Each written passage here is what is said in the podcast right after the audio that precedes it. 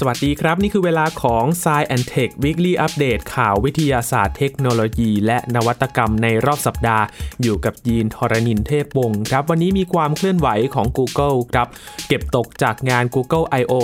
2022 นะครับเขาเตรียมที่จะเปิดตัวแว่นตาอัจฉริยะแบบใหม่ที่ช่วยแปลภาษาได้ทันทีเลยครับ และวันนี้มีผลงานการพัฒนาจากสถาบันต่างๆนะครับทั้งที่ MIT ครับเขามีอุปกรณ์ขนาดพกพาที่จะช่วยเปลี่ยนน้ำเค็มให้กลายเป็นน้ำดื่ม และที่ Cambridge เองครับก็พัฒนาแบตเตอรี่จากสาหร่าย ใช้ได้นานถึง 6 เดือนด้วยกัน และปิดท้ายวันนี้ครับกับงานวิจัยในสหรัฐอเมริกาที่ชี้ว่าเวลาออกกำลังกายที่ได้ผลดีที่สุดของผู้หญิง และผู้ชายนั้นแตกต่างกัน ทั้งหมดนี้ติดตามได้ใน s ายแอนเทค Weekly Update สัปดาห์นี้ครับ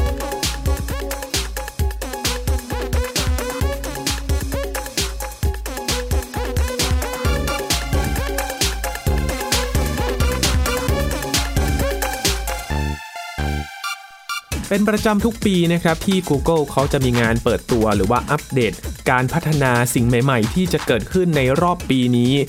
เช่นเดียวกันครับในปีนี้ 2022 สำหรับงาน Google I/O นะครับก็มีหลากหลายเลยที่มีการเปิดตัวขึ้นมา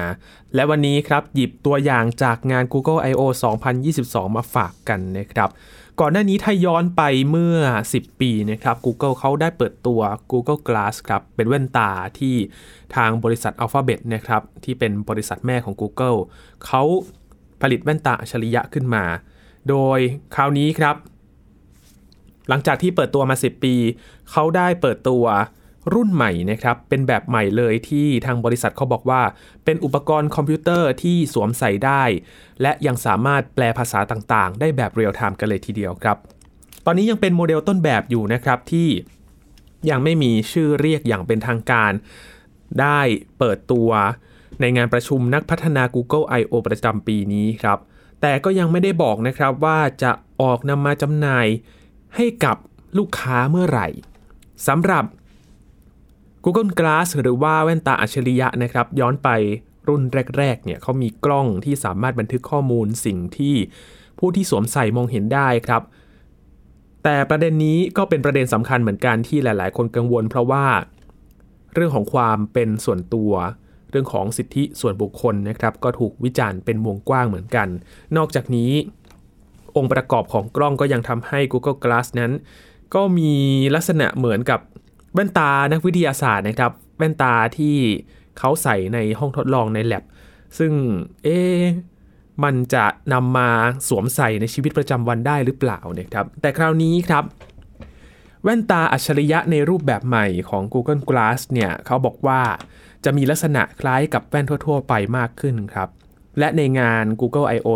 2022 นี้ก็ได้มีการสาธิตความสามารถในการแปลภาษาของ Google Glass ตัวใหม่นี้นะครับ แต่ไม่ได้ให้รายละเอียดเพิ่มเติมนะครับว่าจะมีการติดกล้องด้วยหรือไม่ ซึ่งเป็นสิ่งที่หลาย ๆ คนกังวลอยู่ ว่าจะนำไปใช้แอบถ่ายหรือเปล่า ไปละเมิดสิทธิส่วนบุคคลหรือเปล่า เรื่องนี้ยังไม่ได้เปิดเผยมาจาก Google นะครับ นอกจากนี้ยังมีการเปิดเผยด้วยนะครับว่าหาก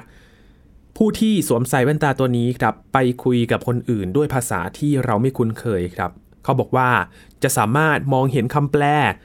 ที่เป็นคำพูดของคู่สนทนาของเรานะครับ ในภาษาของตนเองได้ทันที สมมติว่าเราคุยกับคนญี่ปุ่นครับ แต่ว่าเราคุยกันภาษาไทย เจ้าแว่นตัวนี้เนี่ยเขาบอกว่า สามารถแปลเป็นไทยให้เราได้เลยนะครับ ว่าคำพูดของเขานั้นแปลว่าอะไร นอกจากนี้ครับยังสามารถแปลเป็นภาษามือด้วยนะครับ ภาษามือที่แปลเป็นภาษาอังกฤษจีนกลางสเปน แล้วก็อเมริกันได้อีกด้วยครับ สำหรับแว่นตาอัจฉริยะรุ่นใหม่นี้นะครับถือว่าเป็นหนึ่งในหลายผลิตภัณฑ์เลยที่กำลังอยู่ระหว่างการพัฒนาของ Google ครับและถูกนำมาแสดงในงาน Google I/O 2022 ครับ โดยทางบริษัทบอกว่า ผลิตภัณฑ์ทั้งหลายนี้มีจุดมุ่งหมายเพื่อที่จะเชื่อมต่อการบริการของ Google กับกิจกรรมต่างๆ ที่เกิดขึ้นในโลกความเป็นจริงได้ดียิ่งขึ้นครับซึ่งรวมไปถึงการให้บริการในการค้นหา Search Engine นะครับการดูแผนที่และบริการอื่นๆ ที่ใช้เทคโนโลยีปัญญาประดิษฐ์หรือว่า AI ที่ได้รับการพัฒนาล่าสุดด้วยครับ คุณเอ็ดดี้ชุง ผู้อำนวยการฝ่ายการจัดการผลิตภัณฑ์ที่ Google ได้พูดคุยกับนักพัฒนาเกี่ยวกับแว่นตัวนี้นะครับ ว่าทางบริษัทเขาพยายามพัฒนาเทคโนโลยีที่ช่วยให้ สามารถทลายกำแพงด้านภาษาได้ครับ และต้องใช้เวลานานหลายปีในการศึกษาวิจัยข้อมูลใน Google แปลภาษา หรือว่า Google Translate นะครับ เพื่อนำมาใส่ในแว่นตาตัวนี้ และเขาคิดว่า เจ้าแว่นตาตัวนี้นะครับ จะช่วยให้มีซับไตเติลหรือว่าคำบรรยายภาษาให้แก่ชาวโลกได้ครับ นอกจากนี้แล้ว Google เขาก็ยังมีการเปิดตัวอุปกรณ์อื่น ๆ ด้วยนะครับ ไม่ว่าจะเป็นแท็บเล็ตรุ่นใหม่ หรือว่าคอมพิวเตอร์ขนาดพกพาขนาดเล็กที่มีชื่อว่า Pixel Tablet ในปี 2023 นี้ครับ และยังมี Pixel Watch ครับ เวอร์ชันใหม่ที่จะวางจำหน่ายในปลายปีนี้ด้วย ซึ่งการขายฮาร์ดแวร์อย่างเช่น อุปกรณ์เหล่านี้มีมากขึ้นก็ช่วยให้ Google สามารถขยายผลกำไร นอกเหนือจากธุรกิจที่เน้นการโฆษณาได้นะครับ นักวิจัยด้านเทคโนโลยี IDC ประเมินครับว่า ส่วนแบ่งทางการตลาดทั่วโลกในผลิตภัณฑ์โทรศัพท์สมาร์ทโฟนของ Alphabet นั้นยังมีขนาดเล็กในอัตราส่วนที่ไม่ถึง 1%นะครับ และปัญหาด้านกฎหมายที่เกี่ยวข้องกับการถือครองของ Google ในซอฟต์แวร์โทรศัพท์มือถือ และซอฟต์แวร์อื่น ๆ ก็เป็นสิ่งที่จำกัดความก้าวหน้าในการสร้างผลิตภัณฑ์ใหม่ ๆ ของทางบริษัทด้วยครับ นอกจากนี้ Google ยังเสนอซอฟต์แวร์ใหม่ ๆ ที่ ช่วยในการซื้อของด้วยนะครับ โดยการให้ผู้ใช้ถ่ายวิดีโอของสินค้าในร้านค้าแล้วใช้แอปในการค้นหาระบุรายการสินค้า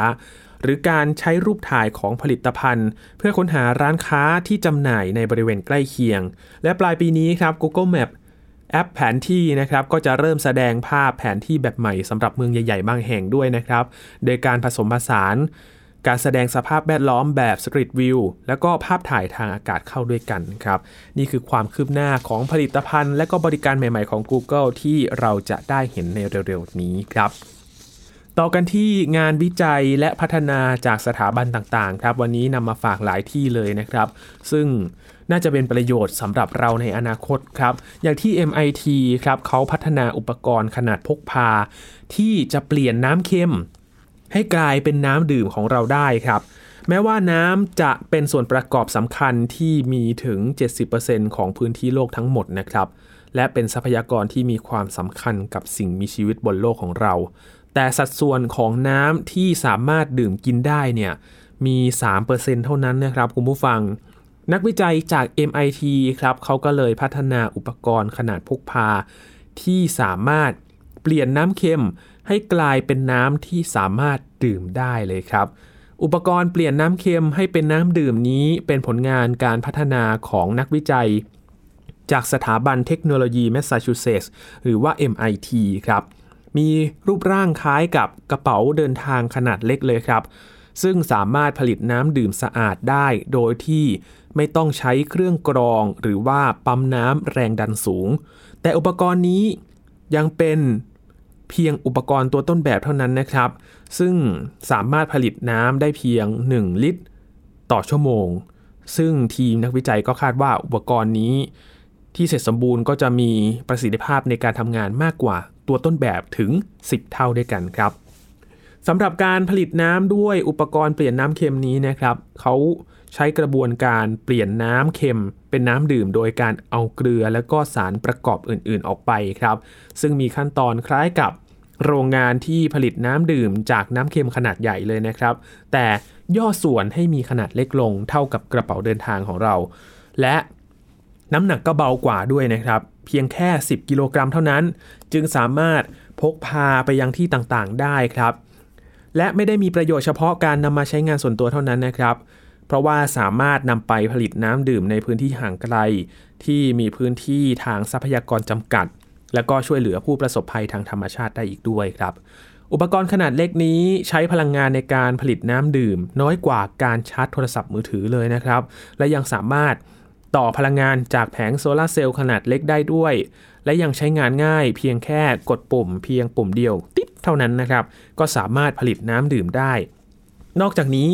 ยังใช้สนามไฟฟ้าช่วยในการจัดเก็บโมเลกุลเกลือ แบคทีเรีย และก็ไวรัสครับ จึงทำให้น้ำดื่มที่ได้นั้นสะอาดและก็เหมาะกับการมาใช้ดื่มกิน เทคโนโลยีการเปลี่ยนน้ำเค็มให้กลายเป็นน้ำดื่มนี้มีให้เห็นอยู่เรื่อยๆนะครับ และมักมีค่าใช้จ่ายที่สูงจากต้นทุนการผลิตอุปกรณ์ แต่ว่านักวิจัยจาก MIT ครับก็ทำให้อุปกรณ์นี้ มีค่าใช้จ่ายที่น้อยลงกว่าเครื่องผลิตน้ำจากโรงงานใหญ่ ๆ แต่ว่ามีประสิทธิภาพที่ได้นั้นมีความใกล้เคียงกันเลยทีเดียวครับ พูดถึงปัญหาเปลี่ยนน้ำเค็มมาเป็นน้ำใช้เพื่อการเกษตรนะครับ นึกถึงตะวันออกกลางครับที่ตอนนี้ก็เริ่มที่จะนำเทคโนโลยีนี้มาใช้มาปลูกพืชในทะเลทรายนะครับ ซึ่งแน่นอนว่าใช้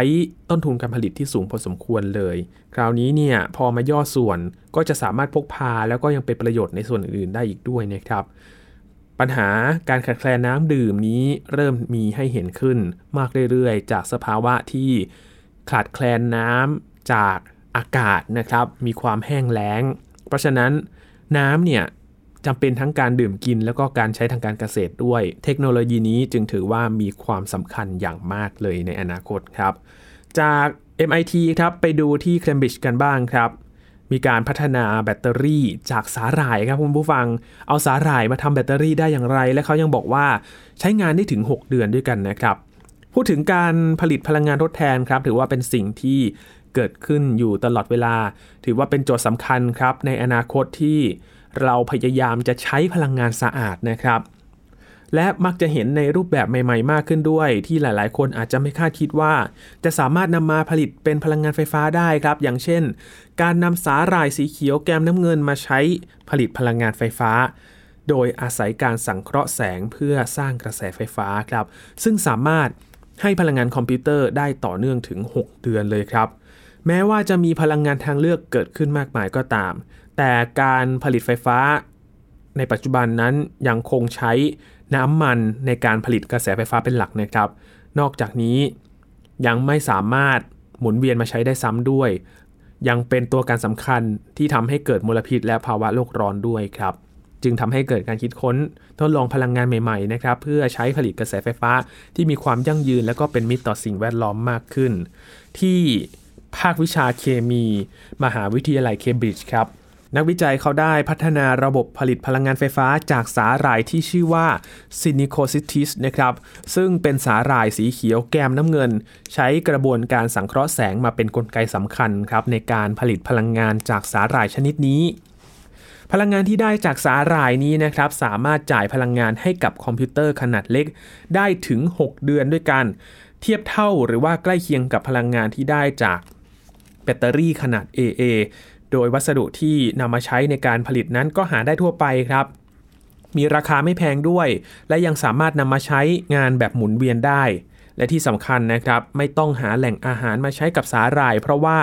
สาหร่ายสามารถสร้างได้เองด้วยการสังเคราะห์แสงครับ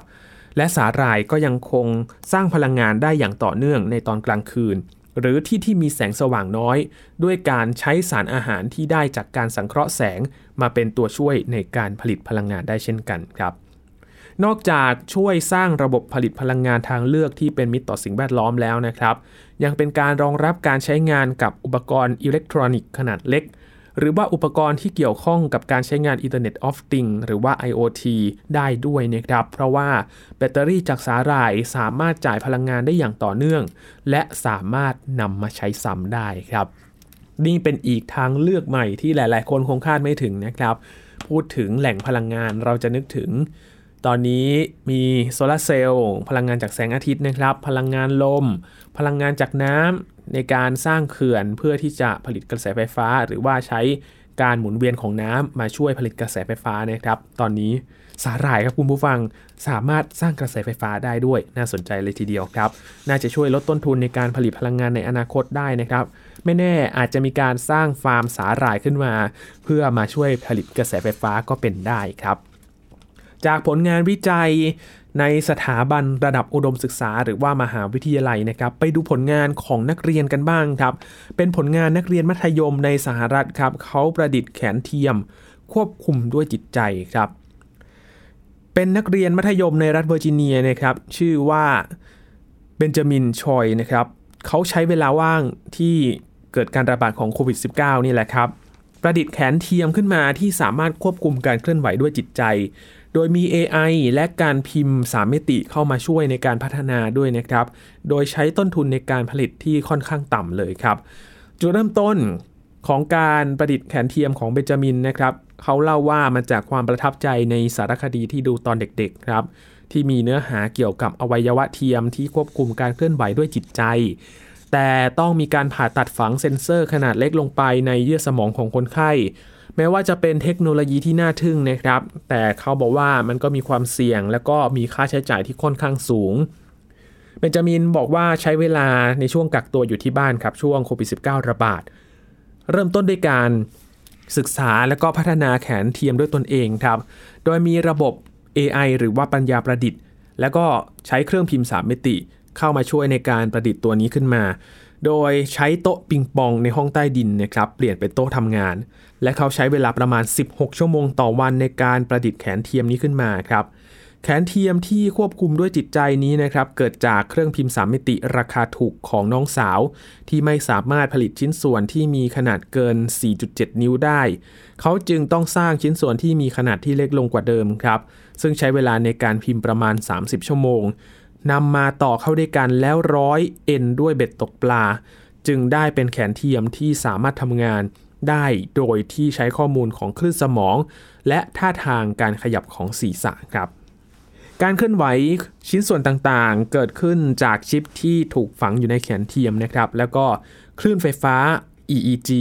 ที่ช่วยบันทึกกิจกรรมที่เกิดขึ้นของสมองผ่านเซ็นเซอร์จำนวน 2 ตัว ซึ่งติดอยู่ที่บริเวณติ่งหูและก็หน้าผาก เมื่อได้ข้อมูลจากบริเวณดังกล่าวนี้ครับ ระบบก็จะส่งข้อมูลไปยังแขนเทียมผ่านบลูทูธ เพื่อเปลี่ยนแปลงคำสั่งสำหรับบังคับการเคลื่อนไหวด้วยระบบ AI ที่เรียนรู้คำสั่งจากข้อมูลการคลายและก็กำมือ จึงทำให้แขนเทียมสามารถขยับตามความคิดของเขาได้จริง แขนเทียมของเบนจามินได้มีการปรับปรุงแก้ไขมาถึง 75 ครั้งด้วยกันนะครับ สามารถรับน้ำหนักได้ถึง 4 ตัน และมีความแม่นยำถึง 95%ด้วยกัน แต่ก็มีราคาที่ถูกกว่าเมื่อเทียบกับอุปกรณ์ประเภทเดียวกัน ในขณะเดียวกันผู้ป่วยก็ไม่ต้องเจ็บตัวจากการผ่าตัดฝังชิปด้วยครับ เป็นความน่าทึ่งและใช้เวลาว่างให้เป็นประโยชน์อย่างแท้จริงนะครับสำหรับนักเรียนมัธยมคนนี้ที่ใช้ช่วงเวลากักตัวคิดค้นพัฒนาแขนเทียมขึ้นมาครับ น่าจะเป็นประโยชน์สำหรับคนไข้หลายคนเลยทีเดียวนะครับ อีกเรื่องหนึ่งครับพาไปดู การใช้โดรนกันบ้างครับโดรนเนี่ยมีประโยชน์ทั้งการถ่ายภาพ การที่สำรวจจากที่มุมสูงที่สามารถเข้าถึงได้ยากนะครับนี่ครับนี่เป็นอีกประโยชน์หนึ่งของการใช้โดรน ก็คือเอามาใช้ปลูกต้นไม้ครับ ยิงเมล็ดพันธุ์เข้าพื้นที่ต่างๆครับ โดยโดรนตัวนี้มีชื่อว่า Air Seed ครับ Air Seed Seed ที่แปลว่าเมล็ดพันธุ์นี่แหละครับ ถ้าเราปลูกต้นไม้ได้เร็วมากขึ้นเท่าไหร่นะครับ ก็อาจจะช่วยชะลอ การเกิดภาวะโลกร้อนได้ส่วนหนึ่งนะครับ บริษัทด้านเทคโนโลยีในออสเตรเลียครับ ได้พัฒนาโดรนบินที่จะมาช่วยยิงเมล็ดพันธุ์สำหรับปลูกต้นไม้ทำงานได้เร็วขึ้น 25 เท่าเลยครับ โดยจะปลูกต้นไม้ได้มากถึง 40,000 ต้นต่อวัน และคาดว่าจะปลูกได้ถึง 100 ล้านต้นภายในปี 2024 นี้ครับ ปัญหาโลกร้อนและการเปลี่ยนแปลงสภาพอากาศเป็นสิ่งที่รอไม่ได้นะครับ a i r s e a Technology ครับบริษัทสตาร์ทอัพในออสเตรเลีย จึงได้พัฒนาโดรนบิน Octocopter ครับที่ควบคุมการทำงานด้วยระบบ AI ซึ่งสามารถคำนวณพื้นที่และเมล็ดพันธุ์ที่ต้องการปลูกในพื้นที่นั้นๆ ได้ครับ โดยนำโดรนบินมาช่วย จะช่วยลดต้นทุนในการปลูกต้นไม้ได้มากถึง80%ด้วยกันครับคุณผู้ฟัง แต่ปลูกได้เร็วขึ้นถึง 25 เท่า เมื่อเทียบกับวิธีการปลูกต้นไม้แบบเดิมๆที่อาจจะต้องใช้เวลาการปลูกนานสักหน่อยนะครับ Octocopter ครับจะบรรทุกเมล็ดพันธุ์ที่บรรจุ อยู่ในฝักที่เคลือบด้วยสารอาหาร และแร่ธาตุที่จำเป็นสำหรับการเติบโตของต้นไม้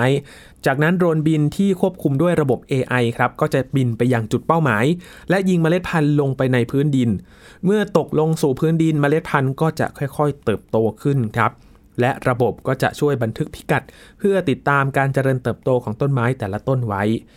ฝักเมล็ดพันธุ์ของแอร์ซีดที่พัฒนามาเป็นพิเศษนี้นะครับ จะช่วยให้ต้นไม้สามารถเจริญเติบโตได้เป็นอย่างดี แม้ว่าจะปลูกในดินที่ไม่มีความสมบูรณ์เท่าที่ควร เพราะมีสารอาหารที่ถูกเคลือบอยู่บริเวณพื้นผิวของเมล็ดพันธุ์แต่ละเมล็ดแล้ว จึงเป็นการช่วยให้ต้นไม้เจริญเติบโตได้ดีขึ้นนั่นเอง โดยที่ไม่ต้องกังวลว่า ต้นไม้จะเสียหายมากกว่าจะเติบโตครับนอกจากเทคโนโลยีจะช่วยลดปัญหาเรื่องของการขาดแคลนแรงงานมนุษย์แล้วนะครับยังเป็นการช่วยเร่งแก้ปัญหาภาวะโลกร้อนได้อีกทางหนึ่งครับ โดยการใช้โดรนนี่แหละครับมาเพิ่มปริมาณการปลูกต้นไม้ในแต่ละวันให้มากขึ้น และการใช้โดรนเองก็ยังช่วยให้